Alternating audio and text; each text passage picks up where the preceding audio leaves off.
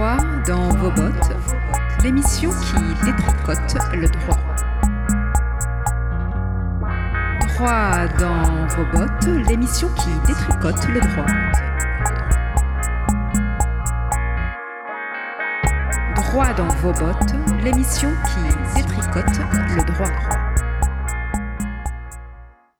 Bonjour, vous écoutez le 15e numéro de Droit dans vos bottes sur Radio Grenouille et je suis avec Claire Astier. Bonjour Alima.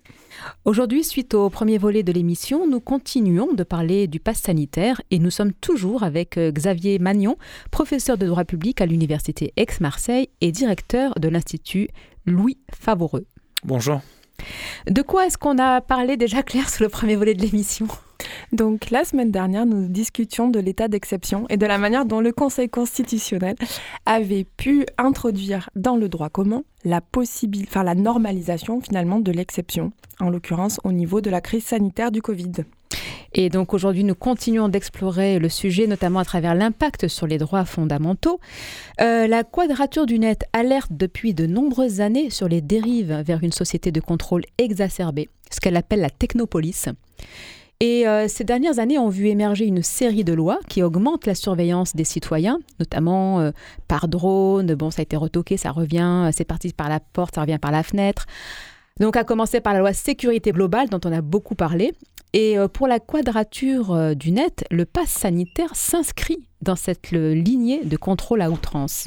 Donc on le rappelle, le Conseil constitutionnel existe pour vérifier que les lois sont conformes à la Constitution. Il peut censurer celles qui ne le sont pas. Tandis que le Conseil d'État, qui est le gendarme de l'administration, lui, il peut annuler des actes administratifs qui sont pris en application des lois. Donc on pourrait penser que quand il y a un droit fondamental en jeu, le Conseil constitutionnel va censurer. En réalité, on peut porter atteinte aux droits fondamentaux si cette atteinte est prévue par la loi et si elle poursuit des buts légitimes que le législateur, c'est-à-dire les, parlementaires, estime nécessaires dans une société démocratique. Alors, Xavier Magnon, avec le pass sanitaire, est-ce qu'on peut considérer que les moyens de contrôle sont proportionnés aux objectifs? Et euh, qu'en pense justement le Conseil constitutionnel et le Conseil d'État? Alors, euh, comme, ça a été dit, le, Conseil constitutionnel contrôle la, régularité des lois et, le, juge administratif la, régularité des, des, actes réglementaires. Et en matière de passe sanitaire, on a donc une loi qui autorise le, Premier ministre à, prendre des, mesures restrictives et notamment à, instituer un pass sanitaire. Et ensuite, on a un décret euh, du Premier ministre qui est intervenu en application de la loi pour euh, prévoir les modalités concrètes d'application du, du pass sanitaire. Donc, autrement dit, le pass sanitaire, il a, il a deux formulations, une formulation législative et une formulation réglementaire. Du côté législatif, le Conseil constitutionnel a, contrôlé euh, la loi et il a effectivement estimé qu'il y avait un équilibre entre le respect du droit à la santé et l'atteinte aux autres droits et libertés comme euh, la liberté d'aller et venir en particulier. Et du côté du, Conseil d'État, alors celui-ci a été plutôt saisi alors, il n'a pas été saisi de la régularité du, décret euh, du, 1er juin 2021, euh, puisque c'est de ce décret-là dont il s'agit. Dans le cadre d'un contrôle normal, il a été saisi d'une procédure qui s'appelle le référé liberté. Alors, c'est une procédure d'urgence qui peut être utilisée pour euh, faire cesser immédiatement une atteinte aux libertés. C'est vrai que la plupart des requérants, pour contester les mesures dans le cadre de, la crise sanitaire, ont utilisé le référé liberté, y compris euh, dans des situations surréalistes, parce que par exemple, au tout début du confinement, on a eu euh, une requête d'un syndicat de médecins, de jeunes médecins, qui a demandé au Conseil d'État, par le biais de ce référé liberté, un confinement total. C'est-à-dire, pour respecter le droit à la santé, ils ont demandé un confinement total. Euh, parce que le, Conseil d'État pouvait le prononcer. Pour protéger la liberté qui est violée, en l'occurrence le droit à la santé, il aurait pu euh, prononcer un confinement total. Heureusement, il ne l'a pas fait, euh, mais surtout pour des raisons pragmatiques. Donc c'est cette voie qui a été utilisée pour, pour contester les, mesures en matière de, de, restriction des libertés pendant la période. Et le référé liberté, c'est donc un, un recours qu'on peut faire nous. En fait, c'est que ça, c'est nous qui contestons en fait oui. une voilà. Quand tu dis nous, les citoyens, c'est à notre niveau que ça se passe. Radio Grenouille. Euh, oui, euh, oui, n'importe quel citoyen et des, des associations.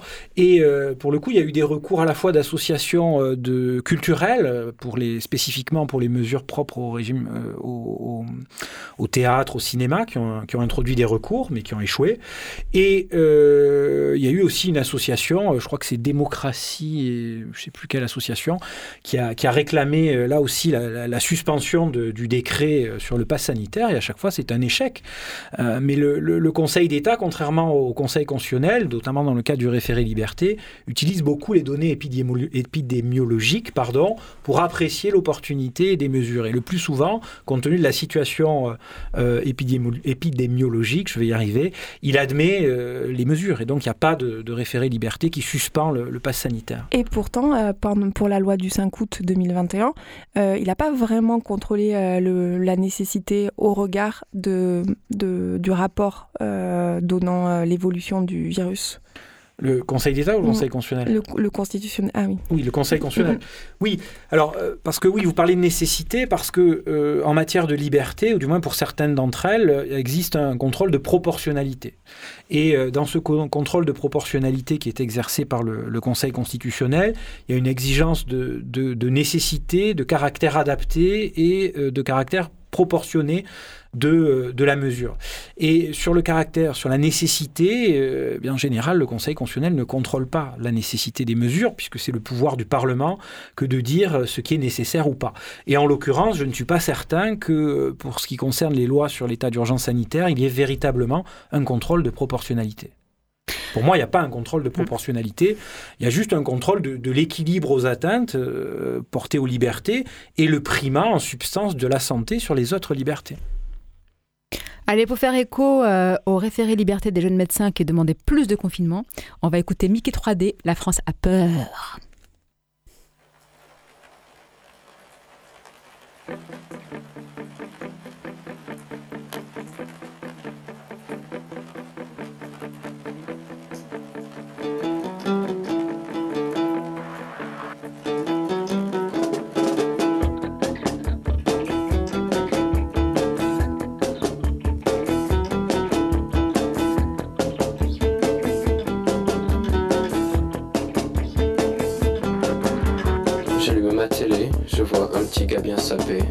Il m'a dit que ça craint, que dehors, faut pas y aller, que si je veux me sentir bien, et puis pour ma sécurité, alors je dois rester chez moi. Aujourd'hui, j'ai pas le choix. Bon bah je me dis qu'il fait froid, qu'il a peut-être raison, il a l'air tellement sérieux sous ses allures de pauvre con. La France a peur, tous les soirs à 20h police vous parle soir au moteur.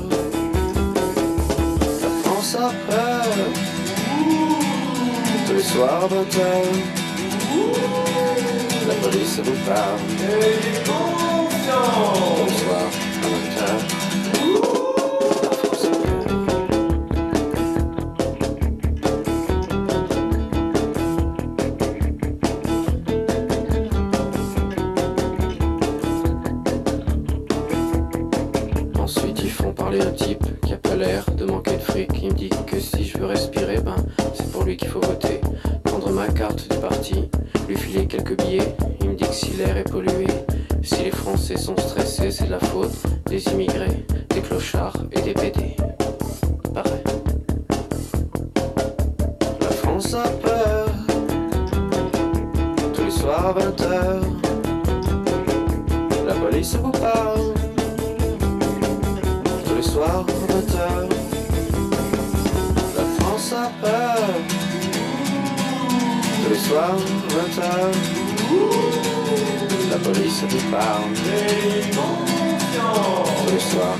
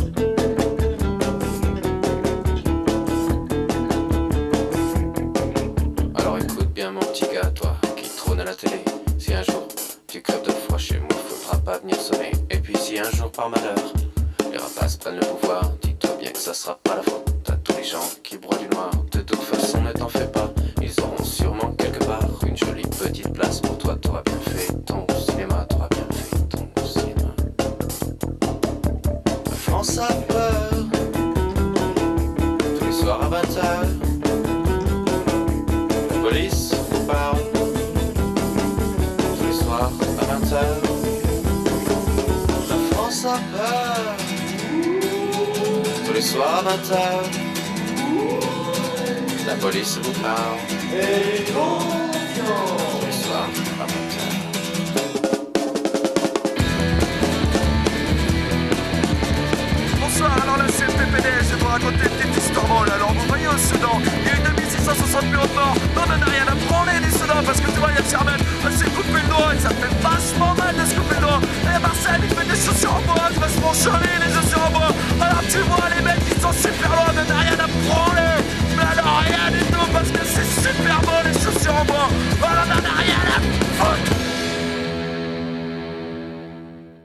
Voilà, c'était donc Mickey 3D, la France a peur.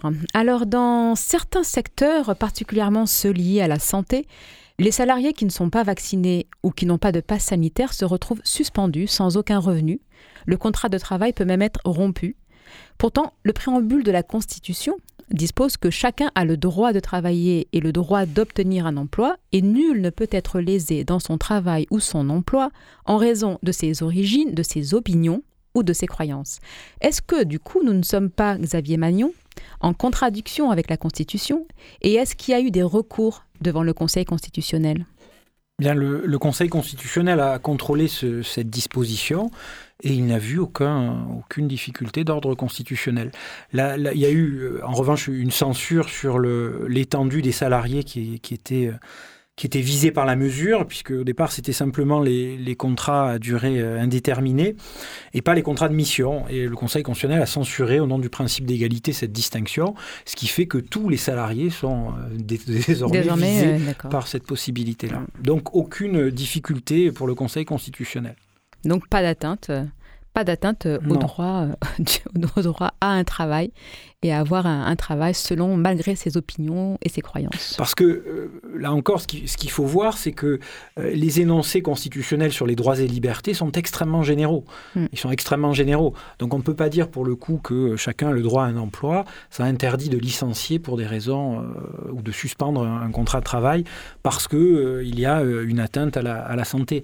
Euh, donc euh, Tout est sujet à interprétation tout à finalement. fait. Tout est sujet à interprétation et à beaucoup d'interprétations possibles et même euh, valables. Et dans ce cadre-là, du coup, euh, le- le- l'employeur est tenu de contrôler les passes sanitaires de ses employés, tout comme le restaurateur. Euh, les restaurateurs et autres établissements accueillants du public euh, sont amenés à contrôler le pass sanitaire à l'entrée de leur établissement. Et donc, est-ce qu'il ne s'agit pas là d'un service public, enfin de l'exécution d'un service public? Et ces personnes sont-elles habilitées à effectuer des contrôles euh, qui, normalement, devraient revenir à la police? Oui, tout à fait. Vous avez tout à fait raison. Ça peut être considéré comme un contrôle de, de police administrative. Et on sait pour le coup euh, que le Conseil constitutionnel a dégagé un principe constitutionnel. Et on sait depuis quelques jours que ça relève même de l'identité constitutionnelle de la France, principe selon lequel on ne peut pas déléguer à des personnes privées des compétences de, de police administrative. Alors sauf que là, la question peut se poser. Euh, soit c'est de la police administrative que de, que de contrôler le pass sanitaire, et à ce moment-là, c'est inconstitutionnel. Mais je pense que ce n'est pas comme ça que ça serait vu par le Conseil constitutionnel, parce qu'il s'agit euh, en réalité, et c'est une autre interprétation possible, de, de vérifier que les conditions d'accès sont bien, sont bien euh, effectives.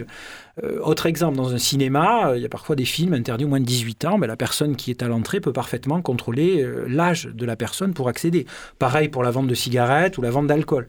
Donc on pourrait dire que finalement, c'est simplement, c'est pas une logique de police administrative, mais de vérification des conditions pour pouvoir accéder à un lieu. Et, la dimension confidentielle de- du, dossier médical, en fait, puisque là, l'employeur a accès directement à, notre état de santé en vérifiant notre passe, par exemple, tout comme le restaurateur en Bah, c'est pas le dossier médical, Mm. c'est simplement le fait soit de ne pas être infecté, soit d'être vacciné. Pas plus, c'est la seule information dont il dispose. Ok. Toujours est-il que, de toute façon, donc du coup, ça veut dire que si on ne remplit pas euh, les conditions qui euh, sont imposées pour l'instant par le, par le gouvernement, ça nous donne clairement, euh, ça, nous, ça nous empêche d'accéder à certains services, ça nous empêche d'accéder à des emplois, enfin en tout cas, ça, risque de menacer euh, notre, euh, notre emploi, on risque de perdre notre emploi pour certains secteurs.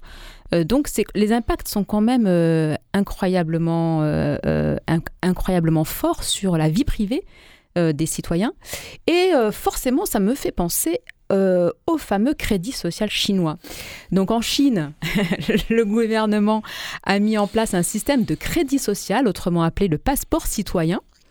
Euh, donc on retrouve le PASS. Ce système repose sur des outils de surveillance globale et de surveillance de masse qui lui permettent d'évaluer le comportement des citoyens dans les lieux publics et sur Internet, leur bonne ou mauvaise application des lois et règlements, et en fonction de l'évaluation, leur crédit social est augmenté ou diminué. Et s'il est diminué, l'accès à certains droits est également limité, voire annulé, comme le droit de voyager, de prendre des transports en commun et l'accès à certains emplois. Donc il y a vraiment une sorte d'analogie qu'on peut difficilement euh, éviter de faire. Alors est-ce qu'on risque de se diriger vers un tel système en France et quels sont les garde-fous? J'espère qu'on ne se risque pas vers, un tel modèle, mais qui pouvait dire encore une fois qu'on allait être confiné pendant plusieurs mois euh, chez soi? Tout, est, malheureusement possible. Euh, en revanche, ce qui garantit le, principal garde-fou, c'est la justice constitutionnelle, c'est le Conseil constitutionnel, c'est-à-dire c'est la possibilité d'opposer au législateur le respect de la Constitution. Et dans la Constitution, il y a tout un ensemble de, de libertés, euh, respect de la vie privée, liberté d'aller et venir, liberté de conscience, pourquoi pas aussi, qui qui euh, plaiderait en faveur de l'irrégularité de, ce type de régime. Mais euh, une chose est euh, les règles, une autre est la pratique des règles. et je crains on voit bien actuellement que justement ça n'a pas empêché justement les lois les mesures d'exception d'être prises malgré. oui, mais il ne faut pas oublier que les citoyens contournent aussi. On parlait des contrôles par les, les dans les restaurants, etc. Qu'est-ce qui se passe en réalité? Soit c'est pas contrôlé, soit s'il y a un contrôle, l'identité n'est jamais contrôlée. C'est-à-dire qu'on le sait très bien, chacun se passe des passes pour euh, le dire clairement. Donc, euh, ce qui est intéressant aussi malgré tout, c'est qu'il y a une résistance passive. C'est-à-dire qu'on contourne les règles, y compris les restaurateurs. Ils ne vérifient jamais l'identité. Il y a un nom, bon, il faut que ce soit à peu près le même sexe quand même, à peu près le même âge, et encore, ils ne regardent même pas. Il suffit juste donc. Donc, euh, il, faut, il faut voir aussi la manière dont cela est, appliqué, et on peut faire confiance finalement aussi ben, au peuple pour mm. lui-même se faire justice et contourner les règles qui parfois sont, sont totalement absurdes ou, extrêmement restrictives des libertés. Est-ce que du coup, ça légitime pas, une fois de plus, là, la, désobéissance civile que, Eh bien, il existe dans la Constitution un droit de résistance à l'oppression. Euh, il est garanti dans l'article 2 de la Déclaration des droits de l'homme et du citoyen du 26 août 1789. Et euh, ce n'est pas n'importe quel droit, puisque ça fait partie des quatre seuls droits qui sont reconnus par la Déclaration comme, étant des droits inviolables et sacrés euh, de l'être humain, avec la, la, propriété, la liberté et la sûreté. Mais la sûreté, ce n'est pas la sécurité. La sûreté, c'est le droit de ne pas être détenu et arrêté arbitrairement. Donc les quatre droits fondamentaux consacrés par l'article 2 de la Déclaration, dans ces droits là il y a le droit de résistance à l'oppression. Et ce droit de résistance, il a été mobilisé dans quel euh, type de contentieux jusqu'à présent? Évidemment, jamais. Euh, ah. En revanche, en revanche, le Conseil constitutionnel a dit, mais c'était il y a bien longtemps, en 1982, quand on nationalisait encore les entreprises, quand euh, le Parti socialiste était alors avait un chef de l'État qui était issu de ses rangs, c'est-à-dire si c'était il y a longtemps, et euh, le Conseil constitutionnel a reconnu la valeur du droit de résistance à l'oppression, et pour le coup, il n'a pas été pour autant mobilisé ni, enfin, il y a peut-être dû avoir une autre décision dans laquelle ça a été mobilisé, mais sans succès. Alors, est-ce qu'il pourrait, par exemple, être mobilisé dans le cadre d'une QPC Juste pour les auditeurs, on va rappeler, je crois qu'on a déjà euh, évoqué ce qu'était la question prioritaire de constitutionnalité.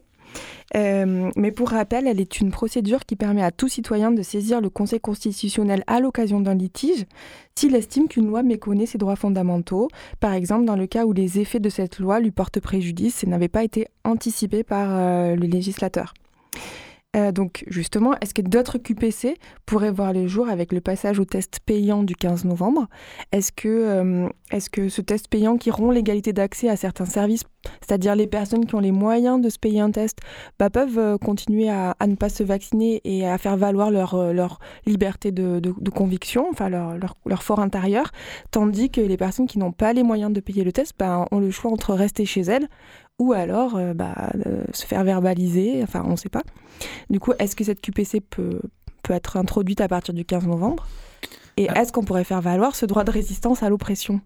Alors, il y a plusieurs choses, mais euh, peut-être une première chose avant de répondre directement à votre, à votre question, c'est que là aussi, ce qui est étonnant dans la stratégie des pouvoirs publics, c'est de ne pas avoir imposé le vaccin et de le faire de manière contournée. Toujours. Et ça, c'est extrêmement étonnant. C'est un peu insupportable. Euh, ça me paraît extrêmement gênant de ne pas dire ce que l'on fait. Euh, et donc là, on est en train d'imposer la vaccination, et c'est un autre moyen d'imposer la vaccination que de faire payer le test. Et pourquoi ce choix stratégique de, Et je crois que ça marche mieux. on vous prive de toute liberté. Si vous n'êtes pas vacciné, c'est plus efficace que de demander de manière obligatoire le vaccin, évidemment. D'accord, ça n'a rien à voir avec en fait les, risques de responsabilité. Si jamais, étant donné que le vaccin a été fait en, si peu de temps, euh, est-ce que c'est pas une histoire de, mise en cause de responsabilité si le vaccin a été imposé par l'État et les conséquences du coup en termes de responsabilité? Oui, il y a cette difficulté-là, mais je ne suis pas certain que c'est celle qui a été la plus décisive dans le choix. C'est vraiment une question d'efficacité. Hmm. C'est plus efficace ben, de priver tout le monde de liberté s'il n'a pas de vaccin plutôt que de lui dire allez vous faire vacciner. Euh, parce que les, mécanismes de contrôle ne sont pas les mêmes. Et là, ben, si on veut rester libre, il faut se vacciner. Alors que si on, est dans une logique de liberté, finalement, pour rester libre, on est obligé de se vacciner. Alors si on oblige à vacciner, on a la restriction. Et donc tout le monde euh, va euh, plutôt mhm. ne, pas se vacciner, ne serait-ce que par, par, pour ne pas se voir imposer ce, ce genre de choses. Alors sur la QPC, euh, le, problème de la QPC, c'est que euh, une QPC n'est possible que si une disposition de loi n'a pas déjà été contrôlée. Or, euh, les lois sur l'état d'urgence sanitaire et sur la gestion de, sortie de crise sanitaire ont déjà tout été contrôlées et elles ne peuvent pas être de nouveau euh, contrôlées. Donc, imaginons pour rendre les choses concrètes que j'aille au tribunal parce que je me suis fait verbaliser à plusieurs reprises parce que je ne portais pas mon, masque ou parce que je n'avais pas de passe sanitaire à jour. Je ne pourrais pas invoquer la QPC à l'encontre de cette loi euh, du 5 août parce qu'elle a déjà été contrôlée avant d'être promulguée par le Conseil constitutionnel est-ce que c'est bien ça? Oui, c'est bien ça. Mais euh, on pourrait, euh, mais ce serait à, réfléchir, on pourrait utiliser quand même le changement de circonstance. Parce qu'effectivement, on ne peut pas contrôler une loi qui a déjà été contrôlée, qui a déjà été déclarée conforme à la Constitution, mais on peut le faire s'il existe un changement de circonstance. Et on pourrait considérer, par exemple, parce qu'au titre des changements de circonstances, ça peut être un changement de circonstances de fait de la situation, qu'une différence de situation sanitaire justifierait un nouveau contrôle. Autrement dit, imaginons qu'il y ait plus de cas, euh, qu'il y ait très peu de cas, etc. On pourrait arguer d'un changement de circonstances pour l'examen d'un nouveau contrôle, et ce qui pourrait justifier une censure pour le coup. S'il y a moins de tensions au niveau sanitaire, on peut considérer que le droit à la santé euh, en l'emporterait moins face aux autres libertés dans l'équilibre. D'autant plus que l'état d'urgence sanitaire, il avait été euh, euh, promu, enfin je ne sais pas si on dit promu, mais en tout cas il avait été décrété au moment où le taux d'incidence était beaucoup plus fort que ce qu'il est actuellement. Tout à fait, tout à fait. Xavier Manu, en tant que prof de droit, quelles sont vos craintes et vos alertes par rapport aux dérogations issues de l'état d'exception? Alors, euh, on peut citer euh, euh, Giorgio Agamben sur, cette question qui, qui s'inquiète de, la multiplicité des régimes d'exception sécuritaires, sanitaires et de la durée de ces régimes, au point qu'il considère qu'aujourd'hui, c'est un nouveau tota-, totalitarisme que de, constater toujours la mise à l'écart du, droit commun à, travers ces régimes. Et de ce point de vue, il est vrai que ces, états d'exception remettent en cause trois trois valeurs fondamentales qui régissent nos, sociétés, à savoir le libéralisme, et donc euh, il y a une atteinte aux droits et libertés euh, beaucoup plus forte avec ces régimes d'exception, atteinte à la démocratie, on a parlé de la concentration du pouvoir il y a 15 jours aux mains de l'exécutif, il y a une semaine, pardon. Euh, là, c'est une méconnaissance de la démocratie, puisque c'est plus le Parlement qui vote les restrictions des libertés, mais euh, l'exécutif. Et il y a enfin un problème aussi de l'état de droit. Et au titre de l'état de droit, il y a la visibilité du droit, l'accessibilité au droit, et donc la possibilité de connaître de manière claire ce qu'est le droit. Et aujourd'hui, l'état d'exception sanitaire, et on l'a vu au moment du confinement, euh, que le citoyen était totalement perdu dans les règles qu'il devait appliquer ou qu'il ne devait pas appliquer masque ou pas à l'intérieur, combien de personnes dans un restaurant. Et ça aussi, c'est quelque chose que, dont on parle moins, mais qui me paraît extrêmement problématique. Tous les régimes autoritaires se basent sur un droit flou, un droit inaccessible, un droit incompréhensible. Et là, on est dans cette logique-là. Et ce qui me paraît extrêmement problématique de ce point de vue, c'est euh, la gestion du pass sanitaire. Comment ça s'est passé? C'est le chef de l'État qui, par une déclaration, à expliquer quel allait être le contenu de la loi, quelles allaient être les mesures sur le pass sanitaire, avant même qu'il y ait un projet de loi déposé et avant même que le Parlement ne se prononce. Ce qui me paraît poser des problèmes euh, euh, plus que euh, plus que plus que plus que, pardon. mais un, le chef de l'État n'a pas l'initiative des lois c'est euh, le gouvernement. Euh, par ailleurs, euh, c'est le gouvernement qui détermine la politique de la nation, c'est pas lui, et c'est pas lui qui vote les lois.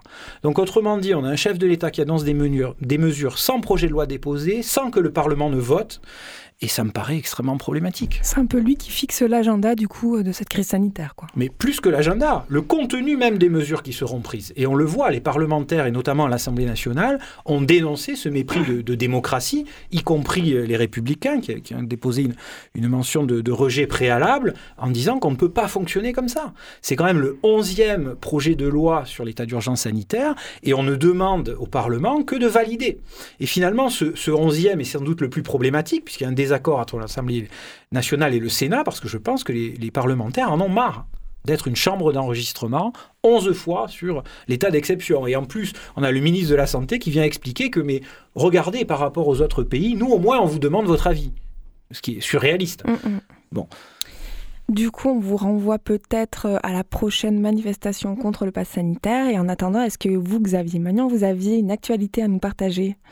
Euh, une actualité, je ne sais pas, euh, mais euh, une actualité en tout cas pour tous ceux qui s'intéressent à l'état d'exception, puisqu'il y a un nouveau numéro d'une revue juridique qui s'appelle la Revue de droit public et qui, est paraît ce, mois-ci sur l'état d'exception. Et donc il y a un dossier sur l'état d'exception et plus largement sur les états d'exception en Europe.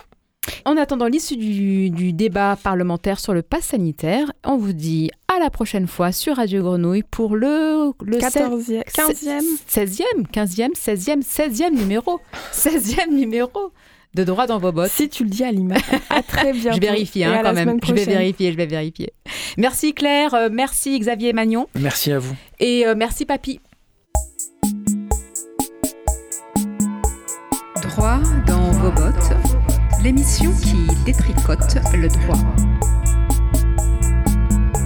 Droit dans vos bottes, l'émission qui détricote le droit.